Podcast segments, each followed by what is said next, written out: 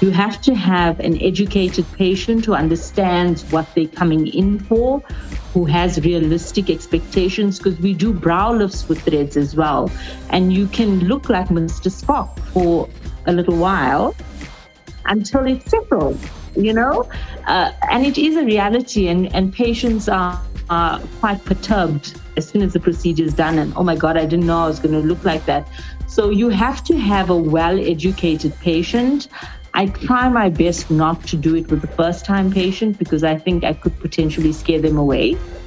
Um, and especially a first time patient to aesthetics.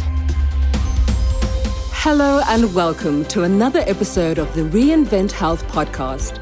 Here we get to chat to some of the world's most interesting and influential people about everything to do with physical, mental, and spiritual well being. If you want to make healthy changes and live a better life, you are in the right place. Please don't forget to rate, leave a review, and share with everyone who wants to live their best life.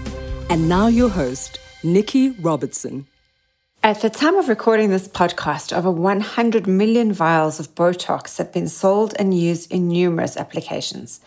And this is just one of many hundreds of aesthetic treatments available to anyone who wants to freshen their physical appearance and perhaps look a little younger. Self esteem comes from many places, and I really believe that we all need a little help from time to time because when we feel good about ourselves, we generally respond to the world in a much more positive way. Whether this is getting your hair done regularly, going to the gym, being more mindful of the foods you eat, or paying particular attention to your skin. Aging is natural, but aging well is a choice. And in today's show, I chat with aesthetic specialist Dr. Tahera Essay. Dr. Essay has a private practice in Johannesburg and has been doing aesthetic enhancement for many years. You can get in contact with the doctor directly through the contact details listed in the show notes.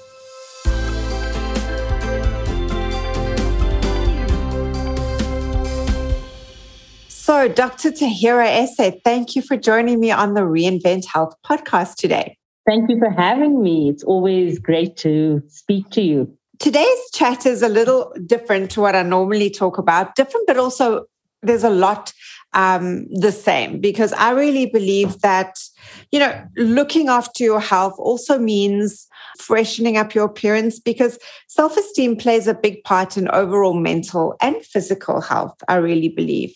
Um, and there's a lot of weird perception out there that, well, we will we'll go into the weird perceptions that are out there in detail because there are numerous. But yeah, it's still in this day and age, I find it quite interesting. Um, and I just looked up online that over 100 million vials of Botox have been sold, which means hundreds of millions of people have you know experienced aesthetic enhancement one way or another. So it's out there, but there's still so much misconception. So let's begin by introducing yourself and telling us how you got into this field of um, aesthetic enhancement, for want of a better description. So, uh, I'm a medical doctor and I do practice um, as a general practitioner. However, from the outset, I've always had an interest in skin and in wellness and in prevention. Um, and that's led me down this path. So, what happened is that I did um, internal medicine for four years in you know the state and then i went into gp practice and i was hoping to do dermatology which i didn't get a post for and once i found myself in gp practice i think the aesthetic industry was just starting and um, if you look at aesthetics, it's also it, it, it combines, you know, skin treatments apart from fillers and botulinum toxin, etc. So with my clinical background and then going into GP practice with this passion, I would say for uh, for all things skin and beauty related. I then started doing small courses, and uh, I was amongst the first lot of doctors that did the postgraduate diploma in aesthetic medicine. I also then did uh-huh. um, some training in integrative and functional medicine because I believe that it's all connected. Yes. And, uh, you know, if you are that person who, you know, wants to age gracefully, it's not just about the appearance, it's about everything. Absolutely. So, so that's why I'm here and I'm quite passionate about what I do, but I try to look at people holistically and not just as a face or a set of lips. Yes. No, because that's not what it's all about. Yeah. And, you know, it, it really strikes me. And I'm somebody who's been having, I've been having Botox since my early 30s because after seeing my mum have a facelift, maybe two facelifts, I was so horrified at how those things happen. I thought, well, perhaps prevention is better than cure. But yeah, let's let's look at that whole, you know, integrative picture. You can't just go to an aesthetic doctor who's going to make you look 10 years younger if you don't look after your skin, for example, or if you're a heavy drinker or a smoker, because these things destroy the foundation of what health and healthy skin is all about. So let's let's dive into the integrative or more foundational part of what it takes to age health, healthily and gracefully and aging well, I guess is the best term. Yeah. So, uh, uh, you know, when when I see a patient, we do what we call a global facial assessment now, um, which is where we look at the whole face. So previously, when we started over 10 years ago, somebody would come in and they say, I don't like the lines on my face. I, I want that fixed, or I just want my lips. So now when we meet a patient, we part of the consultation is to look at everything from the skin uh, to what they're using, whether they have a sunblock. Um, you know, we also can go into nutrition. We can go into collagen. The, you know, the market has evolved. It's so great that now we're not just dealing with a specific concern. And as a doctor, uh, part of my job is also to take a good medical history uh, to see where my patients are at in terms of their health in general. You will know that smoking, environmental factors uh, like pollution, um, uh, some allergies, sensitivities, foods can bring out the worst in skin. Yeah. And what you're seeing on the outside is a manifestation of what's happening on the inside. Mm-hmm. So we we often chat to patients about this and it's part of the consultation so it's not it's not a simple thing anymore of just saying okay let me fix your lips or let me take away your wrinkles and often what you find is that patients are taken aback but when they go home and they think about everything that you've told them you'll find that a few months down the line they'll come back and they'll say okay what, what should i invest in what should I do? And surprisingly, recently, I've seen quite a few patients coming in with like autoimmune conditions. Yeah. And uh, it, it, it's quite interesting uh, to see what you can and can't do for these patients because of the medications that they're on. Uh-huh. So it's a whole, you know, it's a mind shift. And if you don't have a strong medical knowledge, it, it becomes a bit tricky. Yeah, I can imagine. And, you know, I'd never thought about it that way because there's so much contraindication. And then what you said is so, I mean, from my practice, the first thing I do when a new person comes into my rooms is look at their face, not from a social point of view, but really to see where, mm. where the inflammation is. And if there's inflammation, there's red patches, there's um, pigmentation on the skin. I know there's something going on about you know, below the surface, most often gut related, very often blood sugar related. And that, you know, your skin is your first big warning sign that something's wrong. Um, so yeah, the physical, you know, what we see on the outside is an absolute mirror to the inside if you know what to look for. And I guess, you know, people come to you because they have rosacea or they have acne and you've got to start fixing that from the inside as well as the outside. Yes, you've got to use the right products and you've got to understand that your skin needs hydration before you can do anything to that skin. If your skin's dehydrated, nothing's going to hold. I mean, even the fillers don't work very well unless you're drinking enough water.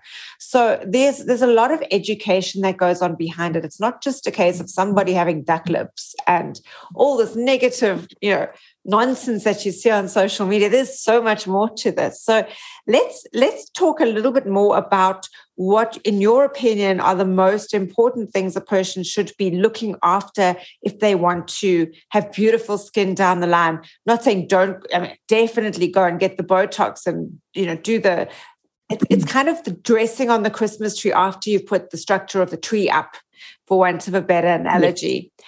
Um, so, what are the fundamentals that you believe that we should be doing from an early age, from the teens onwards, to just make sure that you get the best out of your skin? So I think, you know, for a number one for me would be um, a sunblock. I usually don't do any treatment on patients who don't use a sunblock, uh, especially in South Africa. I think there's a misconception that uh, oh in winter the sun isn't so harsh but actually our winter sun's very harsh. So uh, it's quite important. And also we have a lot of black and indian patients and they feel that the melanin is just enough protection. Yeah. But we yeah. are starting to see a lot more in terms of melanomas, etc., in you know skin types four to six, your darker skin types. So uh, for me, sunblock is is very important. So I educate my patients on that. I think a cleanser is quite important, which is specific to your skin type if you've got a normal oily combination skin. So uh, a good cleanser a good sunblock. And then as you get older you do need to feed the skin. And uh, when i look at a product i mean you know you look predominantly at like vitamin c which is, which is quite a potent antioxidant and good for brightening the skin as well. So i look at a serum or a moisturizer that's then going to combat your specific concern. Because some people are fortunate that they don't have anything when they're younger. And you know i'm one of those people i've been genetically blessed uh, where you know i probably could get away with most things. But there are patients who have real problems. And those patients are the ones who need to start from an earlier age where if you get them into a routine of looking after their skin uh, it prevents us yeah. having to treat the damage later on. Exactly. So yeah, important things would be a good cleanser, um, a good moisturizer or serum with vitamin C's, antioxidants. Uh, you know, you can look at things like kojic acid, glycolic acid. Um, you can look at um, salicylic acid if you're acne prone.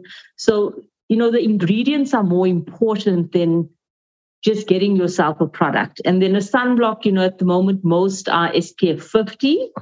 Uh, so you could look at a good brand of sunblock with an SPF 50, and then you've got to reapply, especially if you in the sun quite often. Uh, new on the market, not so new though, is collagen. Uh, collagen supplementation can be advantageous. Yeah. Uh, very good for your bones, your joints, mm. your general health, but also for your skin.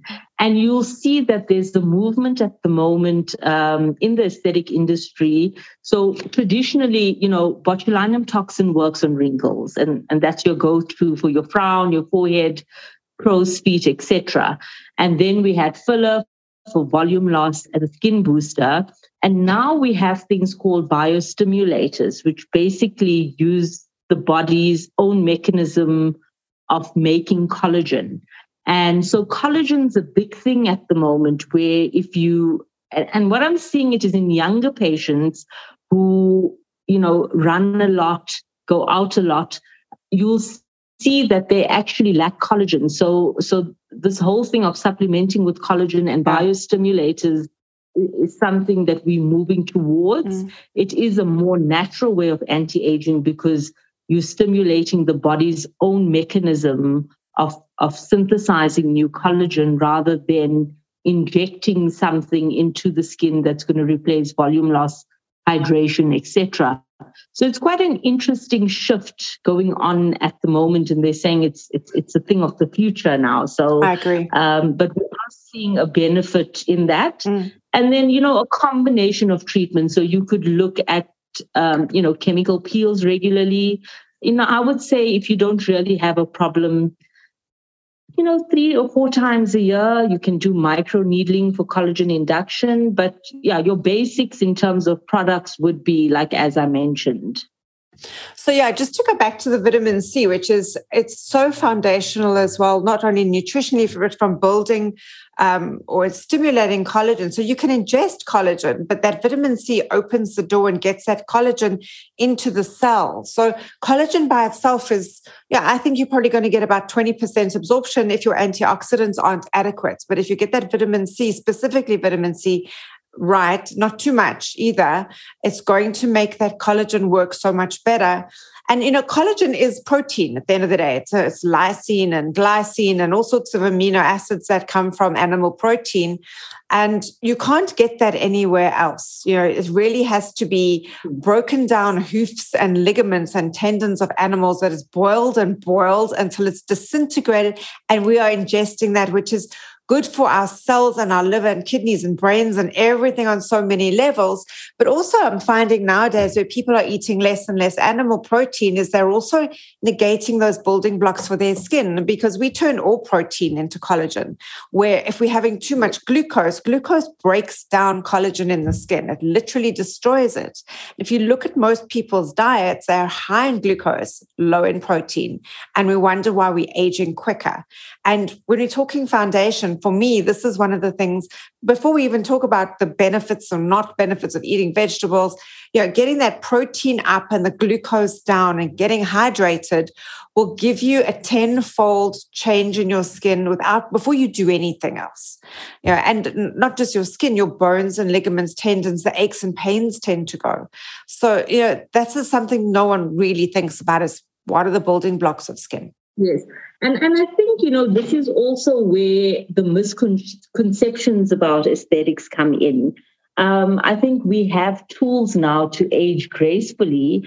However, it's it's it's a combination of things. And and you know, if we don't have this discussion about what's good for you, what's not good for you, about supplementation, sort of like a team approach to targeting a specific condition uh, I think that's what gives aesthetics a bad name because everybody just thinks that you want to change your appearance. Yeah.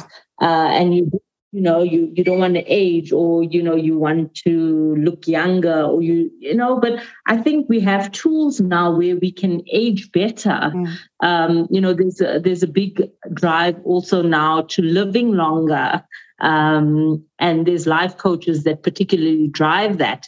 So there's no point in living longer and looking better if if you know everything else is is, is not adequate. Yeah. So I think when you know aesthetics is all about age management it's about wellness it's about appearance and not just about duck lips and uh, you know puffy faces yes. and you know i think i think that needs to go because what's happened is that the media has this picture of like you know the catwoman like a botched surgery. Yeah. And that's become the face. Like if you have to tell yes. your partner that oh i'm going to go for botox fillers 90% of people will tell you that that's the first image that comes to mind. Yes.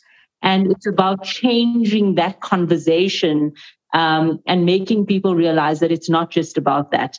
And I think as a doctor or medical practitioner, you know, we we guided by our ethics, and we need to work exactly the same way as we work in medicine when we do aesthetics. And um, I think that that should be our guiding light ultimately.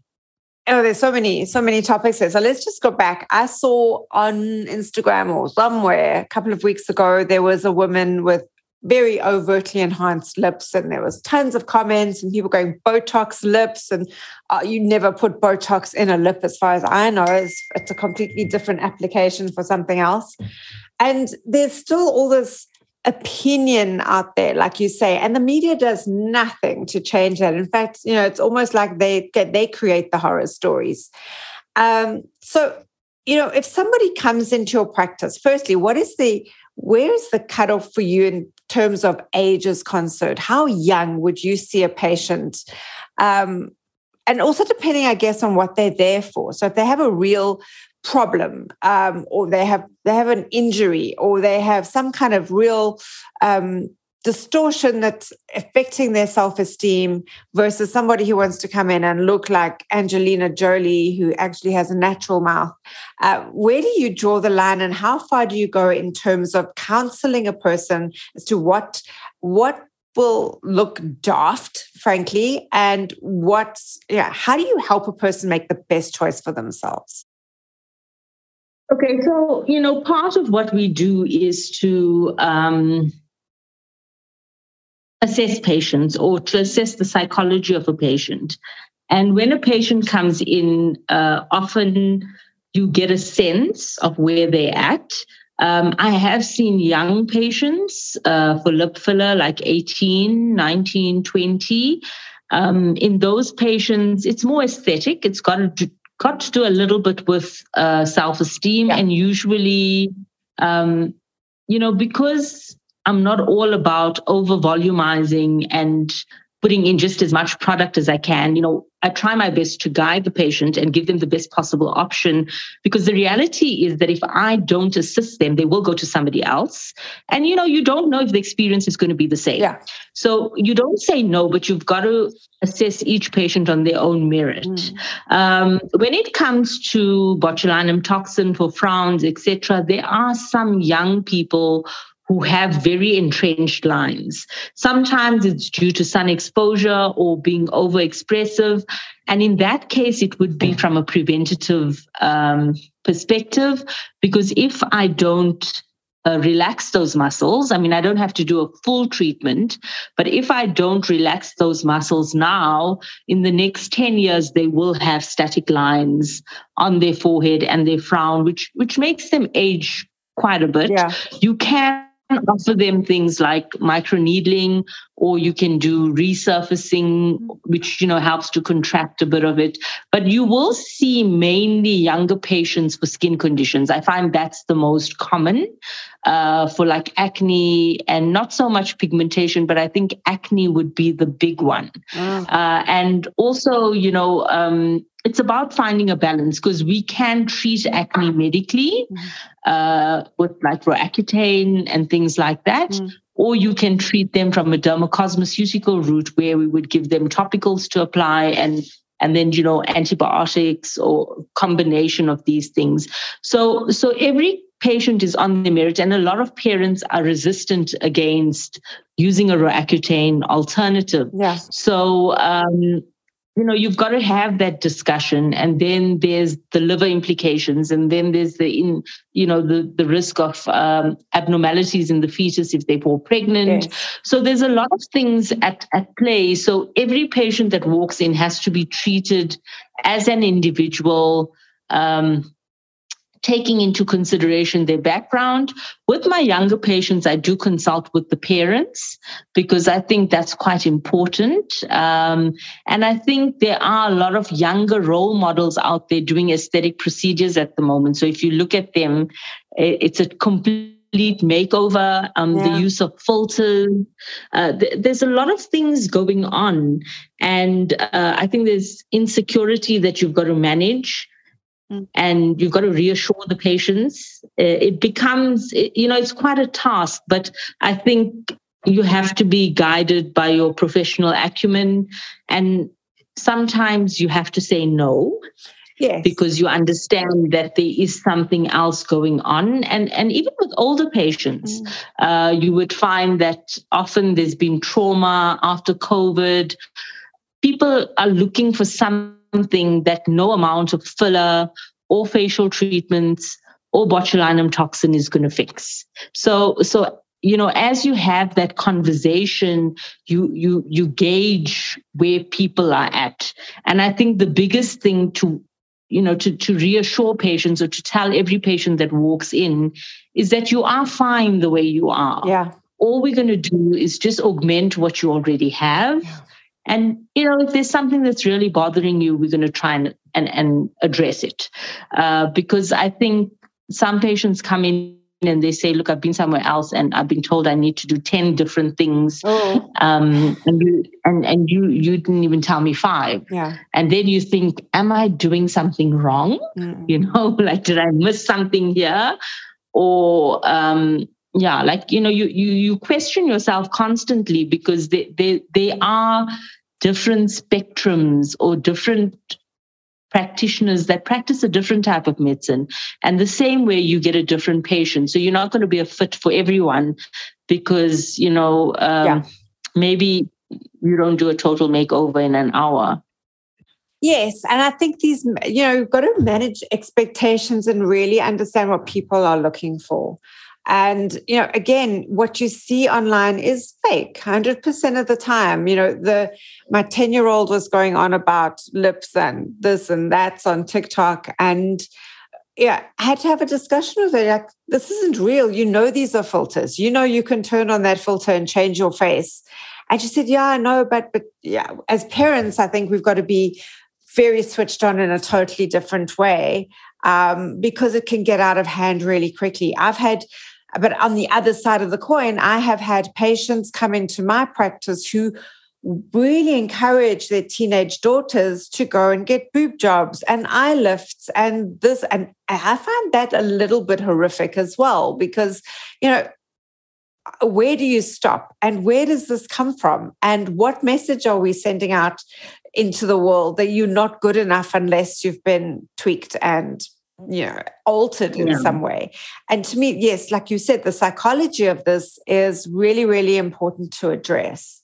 And you know i, I get what you say about you know, initially you can't say no and then you regret it. And as we go as, as time progresses, you learn who you can work with and who you can't work with because those people who insist on certain treatments are going to be the first people to come back and tell you that you overdid it so yeah i think you know some perspective is is is needed on on both ends of the scale here. I think it's important like at all times to try and maintain that level of uh, discretion when treating patients. And it, it's the same you know whether it's in medicine or or any other sphere of wellness, etc. Because ultimately, the patient must be first, and uh, we try and give the patient exactly what they want. It's not always possible, um, but yeah, within your scope of practice. So, so it's it's a really tricky thing at the moment because, especially for aesthetic practitioners, because there's a lot going on in social media among celebrities and and this real drive you know for perfectionism. And yeah, uh, yeah mm. god didn't make us perfect. No. that's the reality. Yeah. So so we try our best but i think it's just about changing the conversation and education. And i think the more we talk about it the better it's going to be. Like a lot of people come in and they're like, no, I don't want this one to know, and I don't want my husband to know. And I, you know, it, it's it's it's difficult because you're not really doing something wrong, but the impression is that you're doing something wrong. Yes, that is that is very true. Though when you go in, I mean, when I've seen you and I've had some Botox, nobody knows. Nobody says anything. Nobody comes and says, "Oh, I can see you've had Botox." They say, "You look like you've been on holiday. Did you have a nice, like a good night's sleep?" And that's what you, you're aiming for is just to look a little bit fresher, yes. but still you. Um, you know, so that's that's really for me what I look for is just to look a little bit more awake. Uh, yeah, a couple yeah. of times a year just to freshen up the appearance. Yeah, it's it's a reality. People think no, you you're going to look totally different when you walk out but some people want that. Wow. But then there's a bigger problem there. So yeah, that's that's another conversation to be had, I guess. So let's go back yeah. to the microneedling and resurfacing. You know, um, how does that work? I understand that that gets the body to respond to a trauma by making more collagen, and in some cases, it's also a way of getting product deeper into the dermis. So, how does that work, and what are the new technologies coming out insofar as you know, resurfacing is concerned? So basically, when you break down um, treatments, you can look at sort of superficial or non invasive, if you want to call them. And then you would look at like your chemical peels. But even in chemical peels, there's your superficial, medium depth, and deep peels. We then go on to um, energy devices. And uh, the common ones on the market are like radio frequency, ultrasound, and lasers and lights. So, um, microneedling has been around for a little while, and it's the use of needles that puncture the skin at different depths, depending on what you're trying to treat. And so, microneedling, in essence, is collagen induction therapy. We then use this in combination with certain topicals, again, like uh, uh, vitamin C, your serums, your mesotherapy cocktails, uh, your antioxidants, and then we use the microneedling as a delivery system. So essentially, you're creating punctures in the skin. You can do it two ways. You can do a chemical peel followed by microneedling, and then the, whatever serum you use should be targeted to what you're treating. So if it's for pigmentation, you would use something targeted at pigmentation. If it's acne, then you would do maybe lactic or salicylic glycolic, something with those active ingredients. And then it opens up the channels in the skin, and this allows for penetration. Um, over the long term, collagen induction therapy or the collagen cycle in the body takes three months. So if you do microneedling today, you actually would get the benefit of it in three months because then the cycle has completed. And then whatever you're treating specifically, acne, pigmentation, wrinkles, fine lines, just for texture, pores, your, your serum or your glide that you use for microneedling would then target that specific concern. Okay. Then there is now like an energy device with radio frequency. So it's radio frequency with microneedling. There you the tips of the needles also disperse radio frequency energy, which basically improves, tightens the skin as well. And also the depth with traditional microneedling versus on a device can be different. So some of the devices can go between three and five millimeters, whereas the normal microneedling usually till about 2.5 millimeters. So you get that advantage, especially in a doctor's hands, if you're treating very deep acne scarring that you would need to go to that depth uh, but it needs to be done safely and the correct skin tone so that you don't get you know side effects and complications and post-inflammatory hyperpigmentation yes. Then you get resurfacing, which basically is used um, to improve the texture of the skin and for pores. And then in that, so radio frequency is non ablative, meaning that it just forms little scabs on the skin and then laser, you get a, an ablative laser where you literally removing a layer of the skin. Wow. There's like six weeks of downtime. Oh, wow. And it's generally only done in your lighter skin type. So somebody like yourself, um, you know, somebody who's got red hair, very mm blue eyes, very fair. In patients like myself, it's a contraindication because we may heal with like a thick scab that looks very brown. Uh-huh. So in that case, like a, a, CO2 laser is then contraindicated. So the choice of your energy device will be or light device is based on the person that you're treating. Um, you then get more superficial lasers that work on um, removing a bit of pigmentation, improving wrinkles. So, so in terms of the energy devices, there's quite a few on the market, but I think the experience of the operator is is key in in these sort of things yeah. because they just need to know, you know, what you can do for who and when and why. Okay. And what treatments could you use, say, for alopecia, for hair growth, or just thinning hair? Do any of these treatments are they is anything targeted for for hair loss as well? So with hair loss, first we start off with like a medical history. So you can look at things like, you know, your iron levels, thyroid. So first you'll exclude medical conditions. Um, some people just there's no cause can be genetic, stress related, etc. So that's the basic workup for alopecia or hair loss. You can then go on to um, there's something I'm using. It's like a gene test that uh, we then take a swab from a patient and we send it off, and we try to see the pathway that's causing the hair loss specifically. Um, and then there's a set of supplements and products that you can use specifically for yourself. Uh-huh. So it's tailor made for you. Um, you can then look at um, you know, classically would be like steroid injections that have been done before.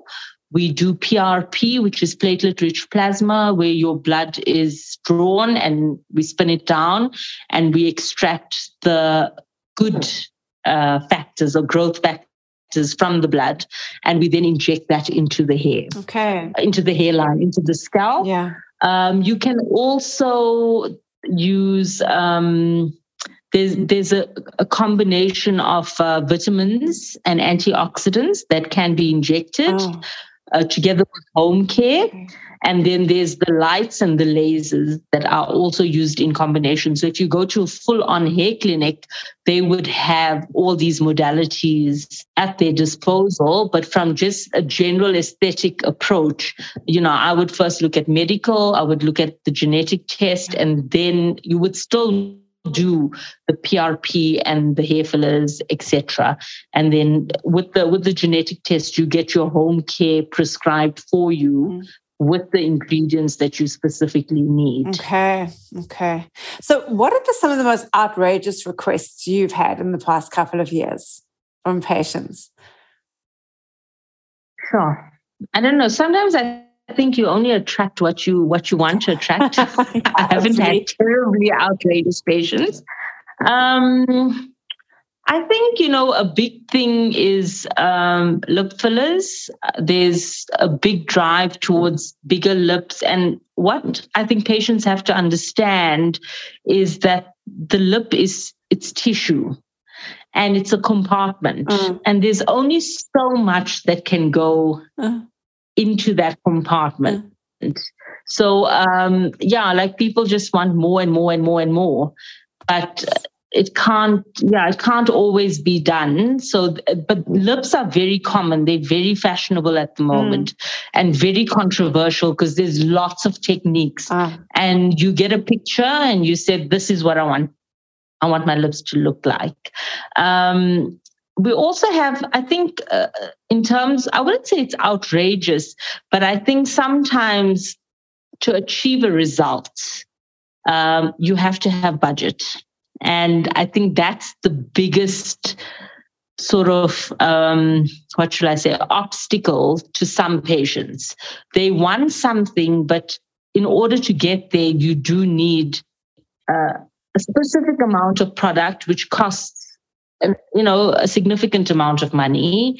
Uh, but if you can't afford it you can't come in there and say you know i want to look 20 years younger but you don't have enough money to achieve that. Because some patients would work better um, just having plastic surgery you know? Um, another area that some people have expectation for is the eye area, the bags under the eyes, yes, uh, and brow lifts. And you, you know, if your tissue is heavy, there's there's no way toxin's going to actually lift it. So I think it's more about realistic expectations uh, versus outrageous requests. Yeah. Uh, because I think people don't don't understand, and and there are patients that come in, especially for. Um, abdominal fat. Uh-huh. You know, you want instant results, but the reality is it's either a process or you go and you cut it out. It's it's one of the two. So I think those it's, yeah. more unrealistic expectations. Something that's very fashionable also now is this Brazilian butt lift.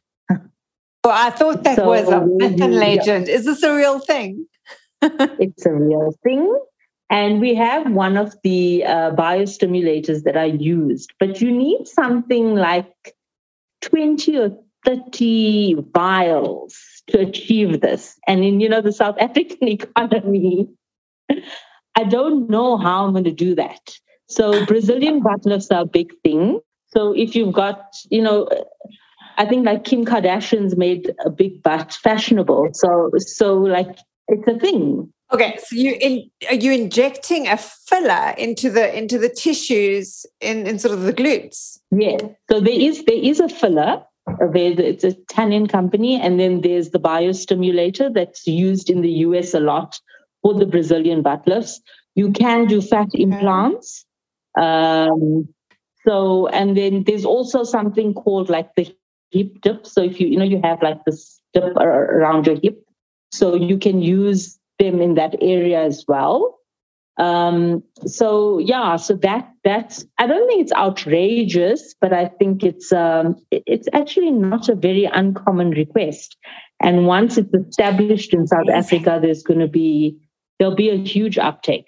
I, I, yeah, because here, you know, the the around backside is is a is a revered part of culture, and and rightly so. There's nothing nicer than to see a, a well shaped behind. But I can't imagine it'd be very comfortable for the first couple of weeks after having an augmentation. I mean, sitting must be a problem. Yeah, so I, I with the biostimulators, not so much. Um, yeah, with the filler, maybe a little bit more. But you know, just okay. depends on on the amount that you're gonna put in. But like I'm saying, the okay. cost is, is quite significant because if you look at the number of of, of vials that you need to get a result, you know, at uh, roughly like seven thousand a pop, if you need thirty of them, that's a lot uh, of money. That's a lot of money. Yeah. Go do some squats, right? Yeah, I'll do some squats. Yeah, I, I don't know what the alternatives are, but that is, I mean, I've I've got two or three patients who would definitely look at it if cost was not a factor. Okay, and what is the biostimulator? What does that do? Does that get your fat cells to work in a specific way, or is it actually something that's you know put into the? How does that work? So, so there's there's basically two on the market at the moment. Um, one is consists of PLLA, poly-L-lactic acid. And what it does is it stimulates collagen to build itself. So it has three benefits in that it um, improves elasticity, uh, it can improve the skin texture, and it can volumize slightly. So it, it basically stimulates the body to mount a response to create its own collagen, and in that way, you know, those effects that follow. The other one on the market is um, actually there's three now, but the one I'm I'm not too sure I haven't used yet. Uh, that has uh, it's a filler biostimulator, but more for uh, I would say contouring the face. Okay. So it does improve collagen, but it's more, more has more of a filler effect. And then the other one is more for hybrid. So you know where you would do filler and a bit of biostimulation together. So it, it they not completely hyaluronic acid. So that's where the shift is. They now have different ingredients like calcium hydroxyapatite. Okay. The other one has PLLA, and those things basically just um, start a cascade of events within the body to use its own mechanisms of improving um, the skin and volumization, etc. Okay. Yeah. Just a quick question when you said that there are certain things you can't do and you need to look at, say, plastic surgery. Things like eye bags, how do those form? You know, a lot of people, as we age, we get puffiness and actual bags under the eyes. What is the mechanism that makes that happen? And is that something you can only get done you know, under anesthetic with a plastic surgeon, or are there other ways to deal with that? So there's, there's two. So one can be a fat pad generally below the eye, so you've got to assess it. Sometimes it's just swelling. It can be poor lymph drainage, and it can be related to sinuses, sinusitis. So, so the lower the lower bags can be, you know, one of those three things. The upper bags are generally genetic, or just heaviness, or skin laxity. And in certain cultures or certain, you know, uh, race groups, it is more popular to have a heavy lid. Yeah. So you've got to differentiate between upper and lower lid. Uh, we call it a blepharoplasty if we send through for surgery. So that's the first thing. The second thing is then to exclude all those various reasons why you may have it. So, in terms of treating it, if it's just a fat pad, um, you can inject a, a solution, um, like a vitamin C and iron solution, it can help to break it down. I'm using radio frequency quite wow. a bit, where that enhances lymph drainage and it increases blood circulation. And if there are underlying sinus issues, I would then treat them and then I would inject filler. So it's like a three pronged approach. And there's some patients where it's just so bad that your only solution is to have it surgically removed. Uh-huh. Um, and yeah, I think it's just to assess the patient, to discuss their options with them, and then for them to decide uh, which route they want to go. And again, cost is a huge factor. Yeah. Yeah. And then lastly, because we can't end this without talking about threading. Threading's been on the market yes. for not, not a hell of a long time, a couple of years. And it seems to be growing and becoming more, it, it's evolving. So let's just chat about what threading is and where you can apply threading successfully, where it's going, because it seems to be going in all sorts of interesting places, and who would be a good candidate for something yeah. like threading. So basically, you know, we call it a thread lift or a suture suspension lift, and then there are various types on the market at the moment.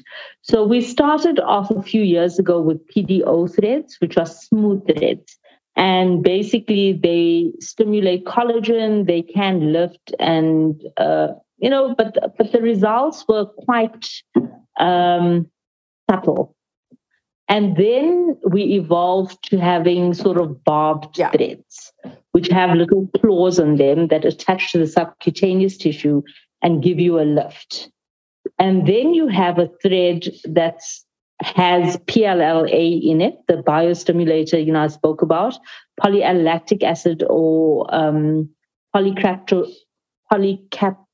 polycaprolactone, sorry. And essentially, those have longevity because they last longer. And uh, they also have the barbs, and the newer generation now have a hyaluronic acid as well. So that was the evolution of threads. So there are PDO threads still on the market that are barbed that we use for what we call like a suture suspension lift. So you basically taking like a stitch. If you imagine a stitch that we use to stitch inside the mm. body, an absorbable stitch, we make an insertion point and then we insert this thread and we lift with that thread.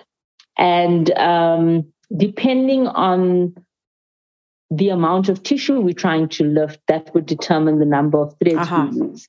And when we started out, we used like two on a side.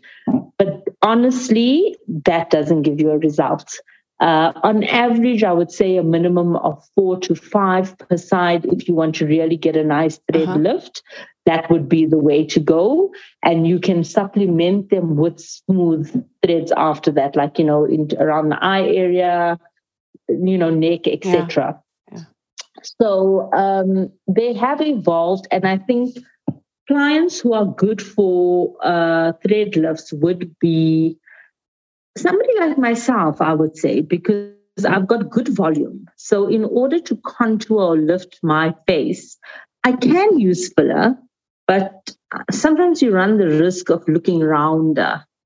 So, what I opt to do is to then possibly look at doing more of a of a thread lift and pulling what I have up and then reassess after that to see whether I need more filler, you know, just for the tear troughs mm. or to enhance the chin or something like that. So with heavier faces, I think um, thread lifts work better.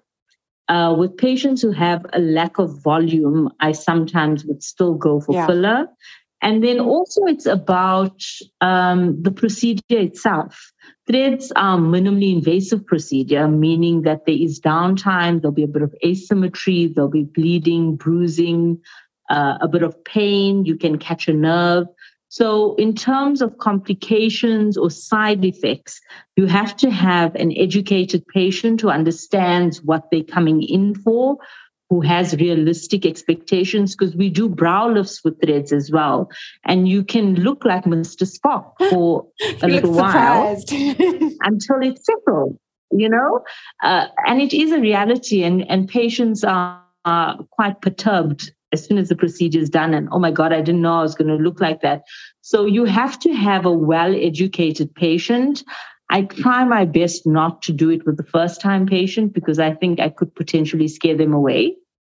Um, and especially a first time patient to aesthetics. Yes, absolutely. And sometimes you get um, a result that's nice, but it's not wow. So it's also about managing expectations because some patients get a wonderful lift and other clients, you know, yes, it's nice, but yeah, you know, I wanted something more. So um, it's, it's not a perfect science. Yeah, it's like going to the hairdresser and you want, you know, an afro, but you've got short blonde hair. It's not going to mm. yeah. happen. It's there's a limit to what anyone can do, and everyone's different. So, and our, our, our biochemistry responds differently whether you're looking at a diet or you're looking at aesthetics. Yeah um, yeah and i think it's also really important for people to understand you know start off with a little and then build up as you go and wait and see how your physiology responds to a treatment before going too far um, that's always you know a little bit of caution is always a good thing and then the other question that comes up a lot that I get asked is pain. And for me, I've got a I've got a massive pain threshold. Um, but there's many ways to manage this. What you know what hurts you know for, for for average people? What what should people be expecting if they're worried about pain and discomfort with these treatments? So so i think you know with botox and fillers the pain is relative. You know uh, we apply topical anesthetic. It's a small injection. You can use a cannula. So the discomfort factor is not great uh, but again, you will get a subset of patients who are very sensitive.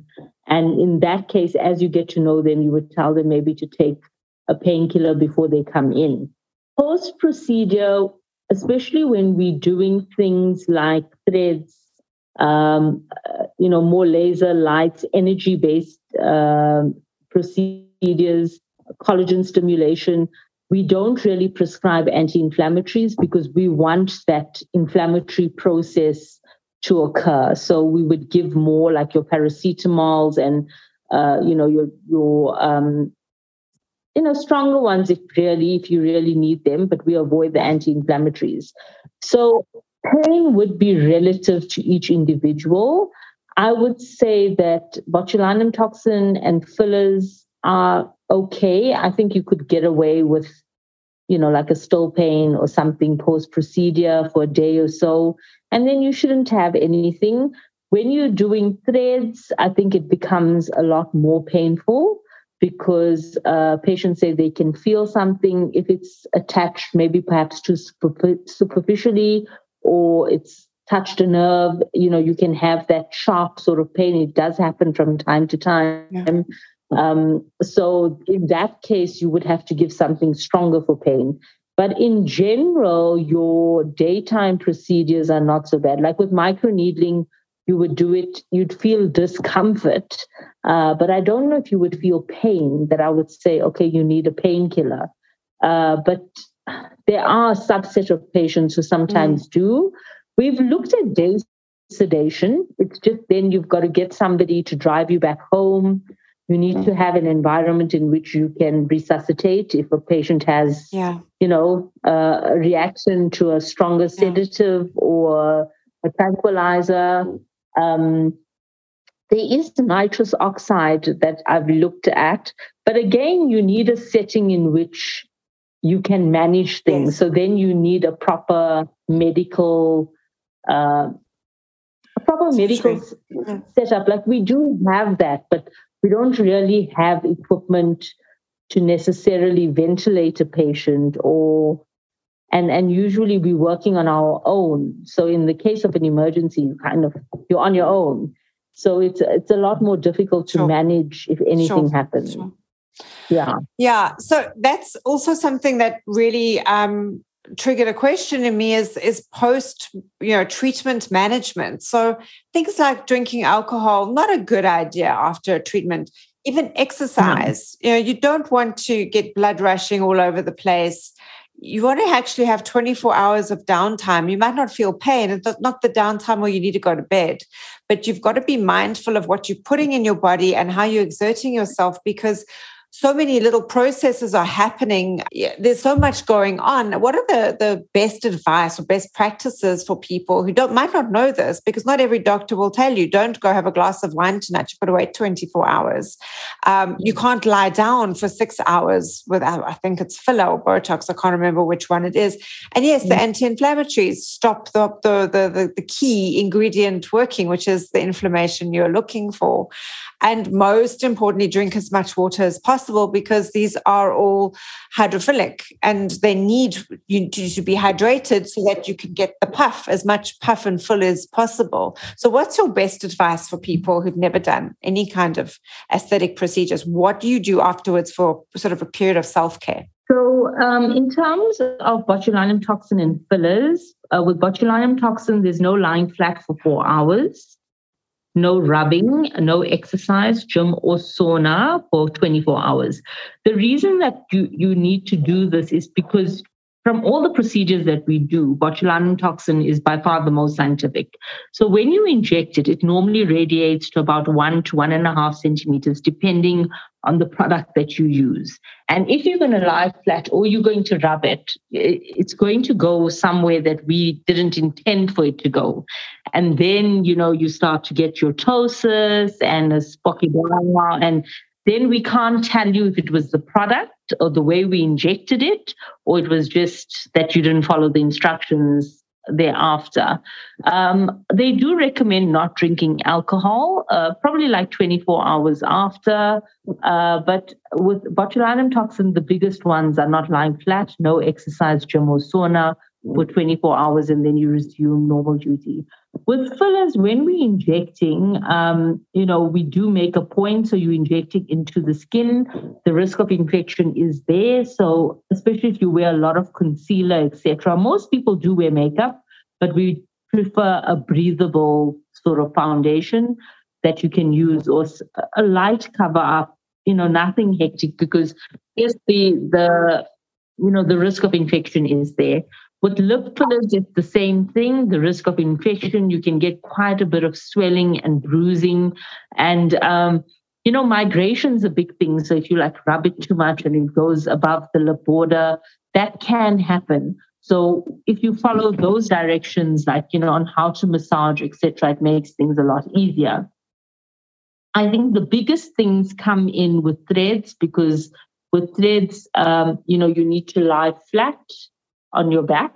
Uh, you shouldn't lie on either side. Um, you know, too much of movement is not good for you. Running, uh, they actually recommend that at least, you know, some people can't do it, but for like up to about a week, that you shouldn't do any sort of strenuous exercise.